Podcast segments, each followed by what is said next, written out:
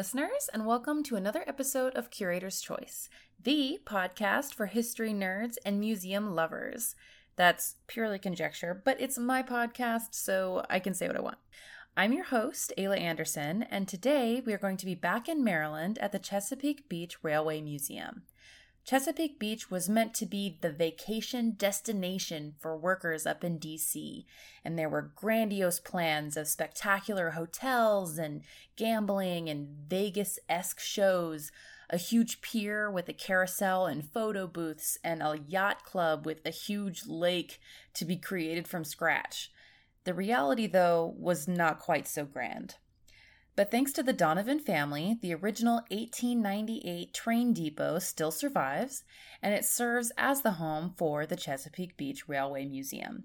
And from there, we're going to hear from Kristen DeGrace as she shares with us the incredible dream behind this tourist paradise and some bits about Slim Jones, who was buried alive to make a living during the Great Depression, and about a railway that was trying to stay relevant in a changing world. Thank you so much for listening, and don't forget to check us out on Facebook and Instagram. And you can also see pictures and pertinent links from today's episode in the show notes or at curatorschoicepodcast.com. So let's jump right in and hear from Kristen. So, what is the story of this museum? I mean, I know that, you know, trains are obviously super important, but it seems like there is like a serious history here. So, it's funny because while I do love the trains, I love the story that the trains, you know, bring in, sort of. So, okay, so this place is in the early 1890s.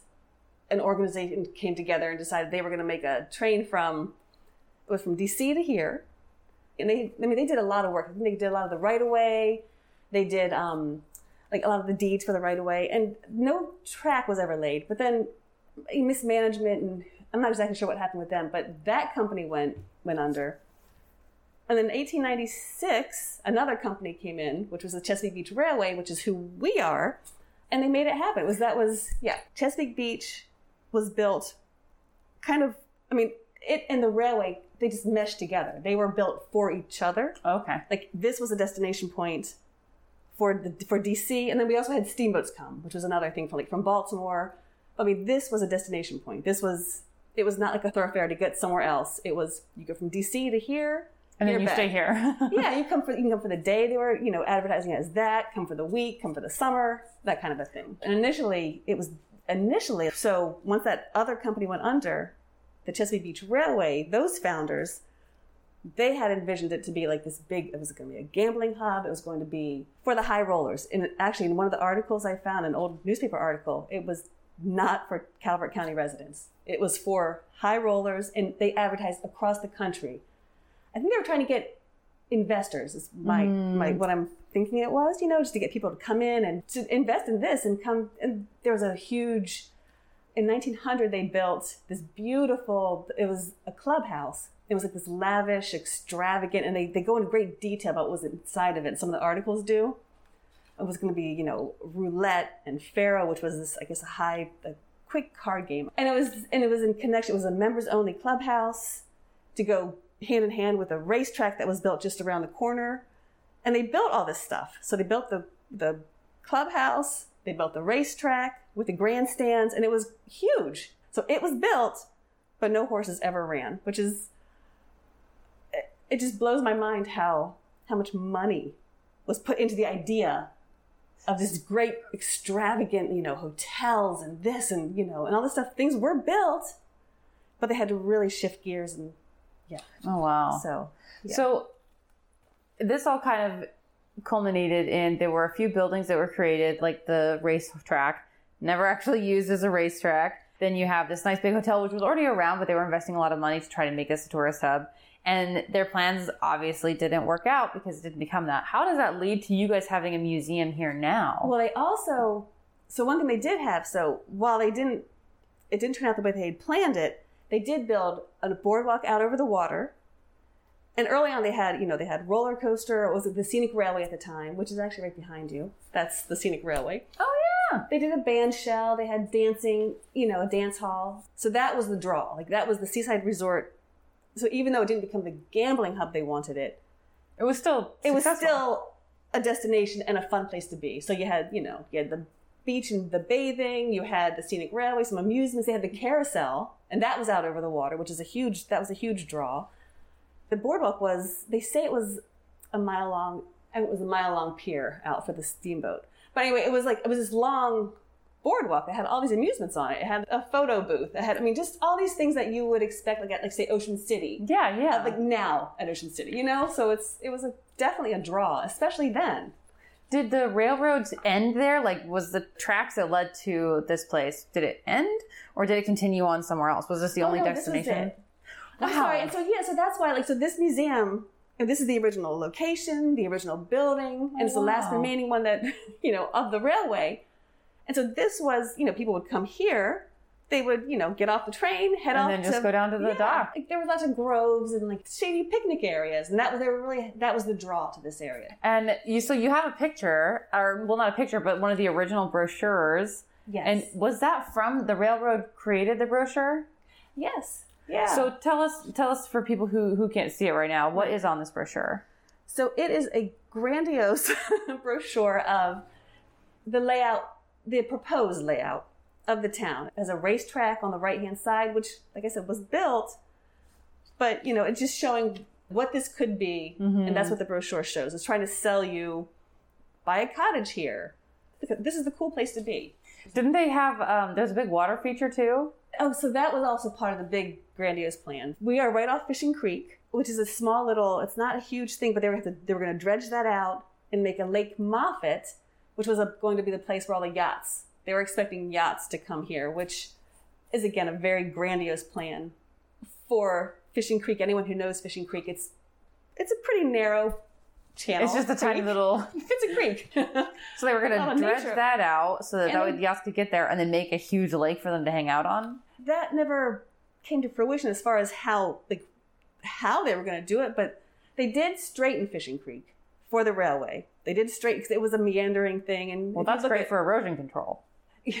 and actually what they did was when they dredged it think they put a lot of that the dredged material over where the racetrack was built to, and they said that would be a springy material for the races for the horses to run So it wasn't the success they wanted, but it was still partially successful. There was a lot of things going on and around this area.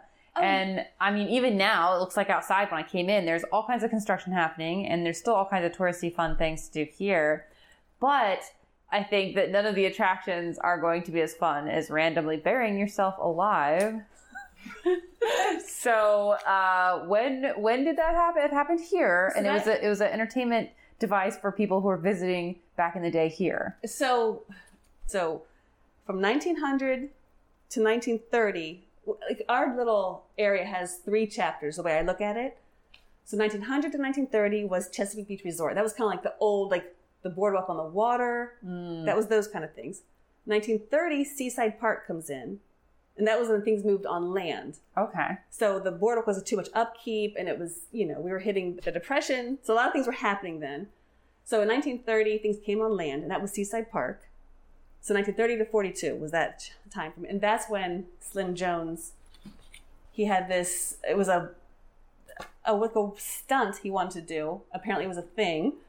And he chose Ches- uh, Chesapeake Beach, Seaside Park, to bury himself alive. And you go, like, literally, you go six feet under and it became a thing. People remember, like, there was a tube, you would look down because he would have a tube and you could see his face. And that's how it's, and he's six, you know, he's six feet under. Apparently, a doctor would visit him and lower down a thermometer to him. He would take his temperature, he'd chat with him, make sure he's doing okay down there. I guess lower liquid food, apparently. Um, Oh, that, th- this is. I mean, it sounds cool, but it's also sounding quite putrid. yes, I can't imagine. I How don't, long I, was he down there? He was there for two weeks. And then later on, he did it not here, but 70 days apparently in other places. One of his, in one of the articles, one of his answers was, well, it was the Depression. He didn't have a job. He said, so the longer I stay under, the longer I've got a job. So, Kristen showed me two of the advertisement posters for Slim Jones, and I wanted to read them to you just really quick. The first one says Sensational attraction at Seaside Chesapeake Beach, Maryland. Slim Jones will be buried alive on Saturday, August 23rd at 9 p.m. and will remain buried for 10 days. Don't fail to see this unusual feature at Seaside. And the second poster, it reads really similarly, except it adds, Still underground, talk to him and have him tell you how it feels to be buried six feet under the earth. For fun, pleasure, picnic groves that are shady and pleasant, plenty of tables, rides that thrill young and old, saltwater swimming pool, no nettles, etc.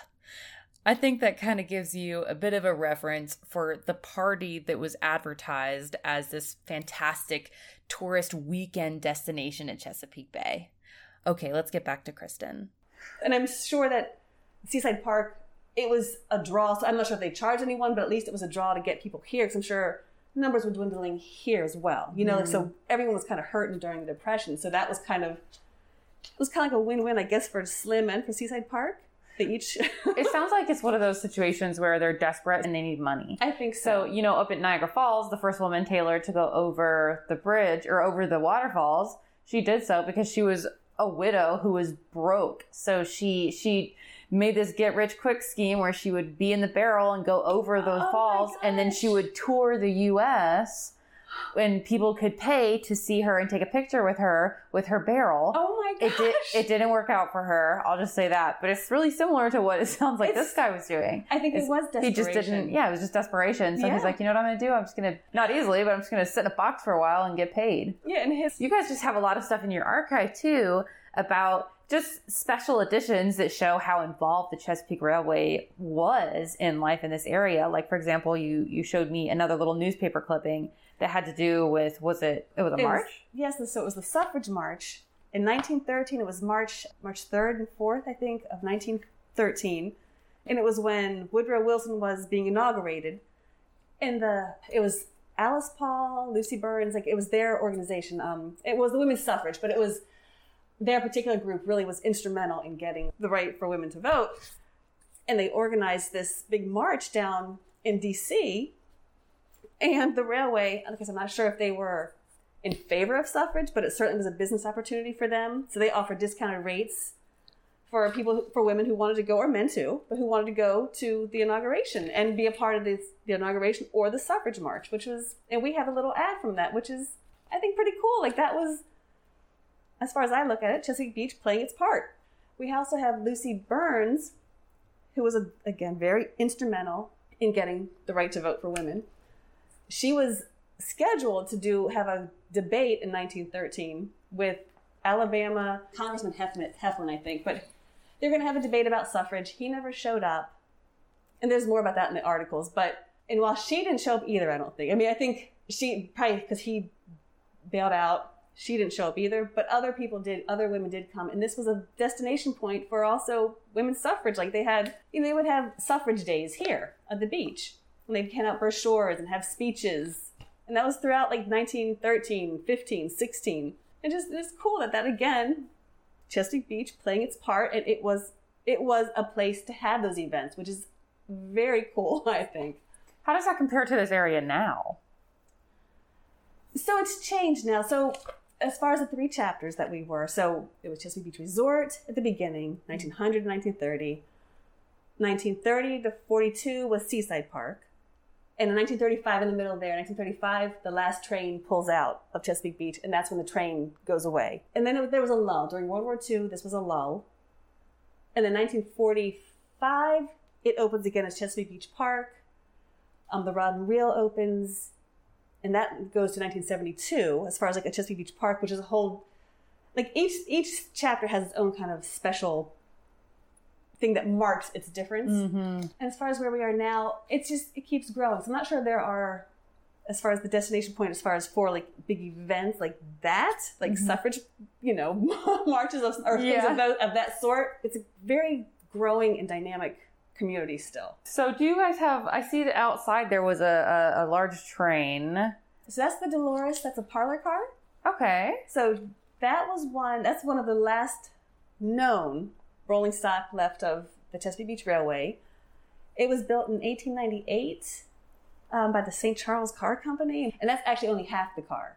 There are no seats in there, but it's kind of like one of those half object, half not object, and we're hoping to, you know, renovate that or refurbish it as as we can. Yeah. So So it is kind of a small museum, but I keep saying that smaller museums are oftentimes my favorite because you really have to pack as much in as you can and really be smart with your space. yes. And I mean, you guys have some really awesome stuff. I saw like a swimsuit display from, you know, back in the day and everything. I thought that was really cool. You do have one of the carousel pieces. It looks like a it looks like a hybrid between a horse and a rabbit. I'm- I don't think it was supposed to look that way. it's a kangaroo.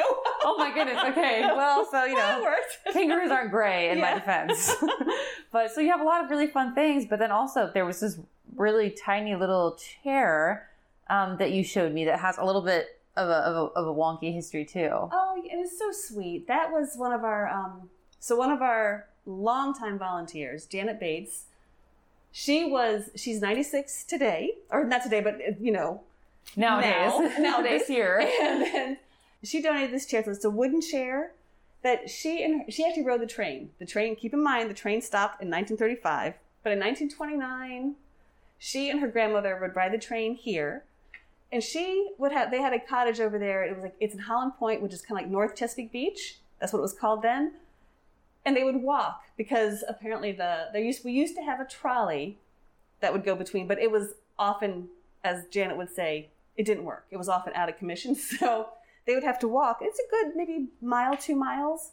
And so for her little five-year-old legs, that was a long walk. And so Janet and her grandmother, who she called Dawa, they would walk, and that was her resting spot. Like that was for her, you know, her little five-year-old. She'd have her little cardboard uh, suitcase, she said, and her her grandmother would set the chair up, would unfold it.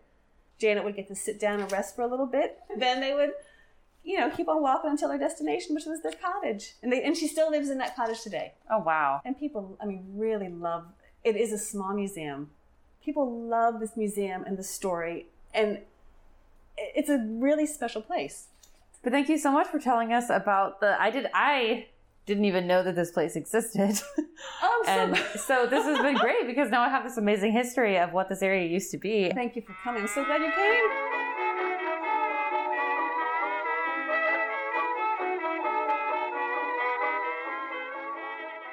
Thank you so much for listening and giving your support to this podcast. Every download is appreciated, and if you like what you're hearing, share it with a friend. For our next episode, which will air on April 19th, we'll be meeting with Robert Hicks, who was the director at the Mutter Museum in Philadelphia. Join us as we talk about the macabre collection of the College of Physicians, and new episodes are published every first and third Tuesday of the month, and a bonus episode is posted each month for Patreon supporters. If you would like to access these episodes by becoming a patron of the show, please visit patreon.com slash curator's choice. For March's bonus episode, we were back at Fort Niagara speaking with Derek Schultz, a historic interpreter who shares with us the importance of the musket at the fort and how it functions, why it was one of the most reliable muskets, and how they were used strategically on the battlefield.